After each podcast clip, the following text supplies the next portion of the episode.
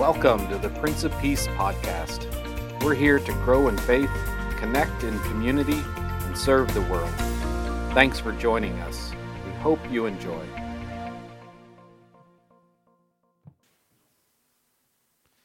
Grace, peace, and joy be unto you from God the Father and our Lord and Savior, Jesus the Christ. Amen.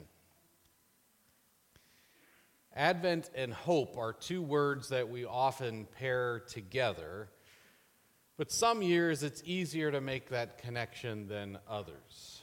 Years like this one, when we're watching a tragic conflict play out in the land we call holy. It's the latest in a relentless cycle of conflict there. We see conflict in the Holy Land and know that there are global implications as well. We know that even before this latest round of violence in Israel and Palestine, there was already a global conflict playing out in the Ukraine. All of this comes together in a general sense of dis-ease and wonderment about the future. It certainly does not feel like we're coming closer to the fulfillment of God's promises as we watch this play out, and so we wonder, how long? Throughout this Advent season, here at Prince of Peace, we're focusing on God's promises to Mary as she sings out her song, the Magnificat. And these words are a balm to our ears that continue to take in so much negativity from day to day. And the words are so much more encouraging when we hear them in the context of all of the challenges that Mary knew in her life. Just start with our other lessons for today. We begin with the prophet Isaiah, who cries out in anguish over the destruction that has come to Judah and led the people into exile in Babylon. From that period, period, the Israelites have continued then to have setback after setback, leading them to Mary's time living under brutal Roman occupation. Mark's gospel undoubtedly is influenced by the desolation that has come in Mark's time as the temple is once again destroyed by the Romans and so much seems lost. How long, O Lord? All of this was undoubtedly on Luke's mind as well as he tells the story of Mary's faithfulness and hope in the words of the Magnificat. It speaks to Mary's and Luke's trust in the God who promises to save us, mercy for those who fear him. Martin Luther thought a lot about this exchange between Mary and the angel as well. He wrote one of his most famous sermons on the Magnificat, and he talks about Mary's response to the angel. Living in his own time period of great turmoil, Luther recognized the power and promise of these words of Mary. In his sermon on the Magnificat, he says that there are several miracles happening here in the story. First of all, Mary's pregnancy, then the incarnation of the living God.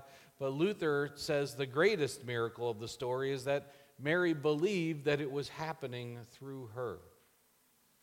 Luther recognized that the inspiration of the story is not in Mary's elevation as supermom. No, the inspiration of the story is in her very lowliness.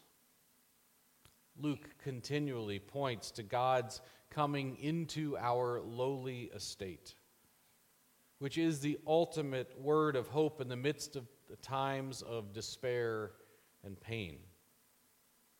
Mary is blessed, not because she is some super pious mom that has it all figured out. No, Mary is blessed because God is there, working through her to bring hope and mercy to a broken world. And Luke recognizes that this is all leading to the greatest story of humiliation and loss as Jesus is brought to the absolute bottom only to be raised up on the third day. Death and despair will never have the last word because love and life win. We hear in Mary's song the depth of the faith and resolve that she is given in her encounter with God. Not all is right with the world, but God is here, the maker and creator of all things. And so she can see a clear path forward. It doesn't seem so clear in the moment, but she knows where it is ending. It's always ending in the presence of God and the goodness and the light of God shining in the darkness. And so she knows God is with her. And because of his presence, it is enough.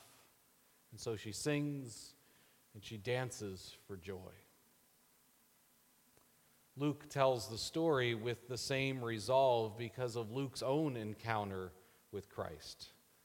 Things may be bleak in this world, but Luke knows that Jesus is his Savior. And in that knowledge, he was blessed beyond all blessings. For in the midst of pain and despair in this world, God was listening to their prayers. And it was into such situations of hopelessness and helplessness that his almighty power was born. And so it's there that God leaves God's treasure in Mary and in all of us as Christ is born again, anew. In the Advent season, we talk a lot about preparing. But as we travel through this season, we need to ask ourselves a critical question. What is it that we are preparing for? Are we simply waiting for the Christmas holiday? Or are we preparing ourselves for the transformational power of God's love to be at work in our lives through Christ Jesus? Are we preparing ourselves to be caught up in the peace of God which surpasses all of our understanding that comes to us in the Christ child of Christmas? Advent is about more than complacent waiting. Advent is about reorienting our lives in the waters of baptism. It's about living with the gospel hope infused into our very being that has made us new and whole through the transformation. Forming power of the resurrection. Advent is a time that reminds us that what we are preparing for is the very coming of the kingdom of God. In the season of anticipation and preparation, we're reminded of this vision of the great feast that is to come, that must be the vision that shapes how we look at this world. There's much to be negative about as we look around the world. We can look across the ocean, but we can look here in our own backyard as well. How sad it is that our cultural response to a global conflict abroad is to stir up more hate towards those that we associate with the conflict. Anti-Semitic and anti-Muslim attacks are up across our country and across the world. Three Palestinian young adults shot walking home from a bowling party on a Thanksgiving weekend afternoon. In Dublin, Ireland, there was also an attack over Thanksgiving weekend. Several children and an adult were attacked by someone wielding a knife. It was a terrible incident, but there were two very different responses there in Ireland to the attack.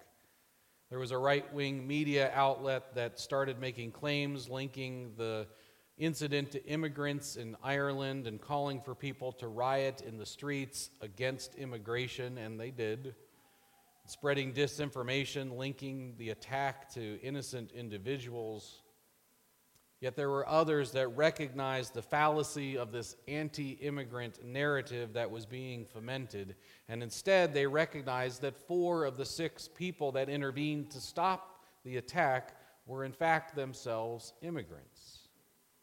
The man who did the most to intervene is an immigrant from Brazil, and someone started a GoFundMe page to buy that man a proverbial pint to say, "Thanks for being a good Samaritan" that day. And so far, over thirty-four thousand people have bought him a pint, raising over four hundred thousand dollars.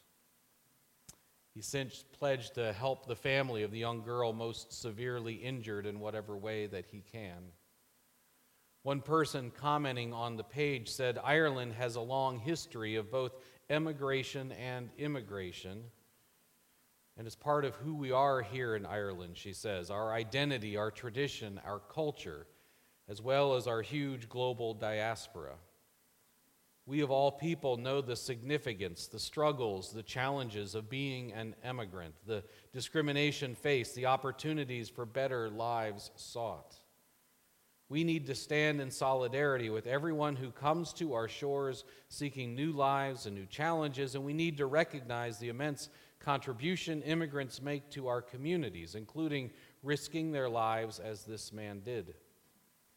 Embracing migrants is part of our Irish identity, she says. Anyone who claims otherwise, anyone who says Ireland is full and tries to close our doors, doesn't know our history, doesn't know our culture, and doesn't know the very foundations that this state was built on. We celebrate our own immigration story here at Prince of Peace today. When a mother laden with child needed a safe place to come with her family last year, this community stepped up and provided that place. And I know that it was a gift greatly appreciated by the family, but it's also been such a blessing to us to welcome our refugee family from Ukraine. They didn't just come to stay here, they came to be an important part of our community over this last year. Yes, we see so much that is broken in the world around us, but that does not mean that we lose hope. Like Mary, like Anna, with life growing within them, we sense that life is growing within this earth. The fulfillment of God's promises, not yet fully revealed, but on the way for certain through the death and resurrection of Jesus. And so we stay close to the one who promises to show us mercy and to bring healing and wholeness through the outpouring of God's love upon us. We hear the words of Mark's gospel for today. Mark reminds the community of the words of Jesus, keep awake. The same words of Gethsemane, keep awake. Do not fall asleep on the kingdom. Do not give in to the cynical, nihilistic view of the creation that our humanity will concoct. Keep awake. Trust the resurrection promises of new life coming out of despair. Keep awake and trust in the hope and peace of the kingdom of God. And act on these promises of hope. Buy the proverbial pint instead of the seeds of hate and isolation. Join us in supporting our Advent mission projects that sow seeds of Advent hope and promise in the world around us. Advent is not just sitting around waiting for a holiday. It's preparing, preparing because the Christ child is coming, and the kingdom is coming too. So we join in Mary's song of faith in the God who keeps God's promises that harkens back to Isaiah and the prophets of old who hoped when the world seemed beyond hope. So together with the saints and the prophets before us, the song goes on through the assurance of the resurrection of Jesus. And so we sing in this season, His is no earthly kingdom. It comes from heaven above. His rule is peace and freedom and justice, truth and love. So let your praise be sounding for kindness so abounding. Hosanna to the Lord, for he fulfills God's word. Amen.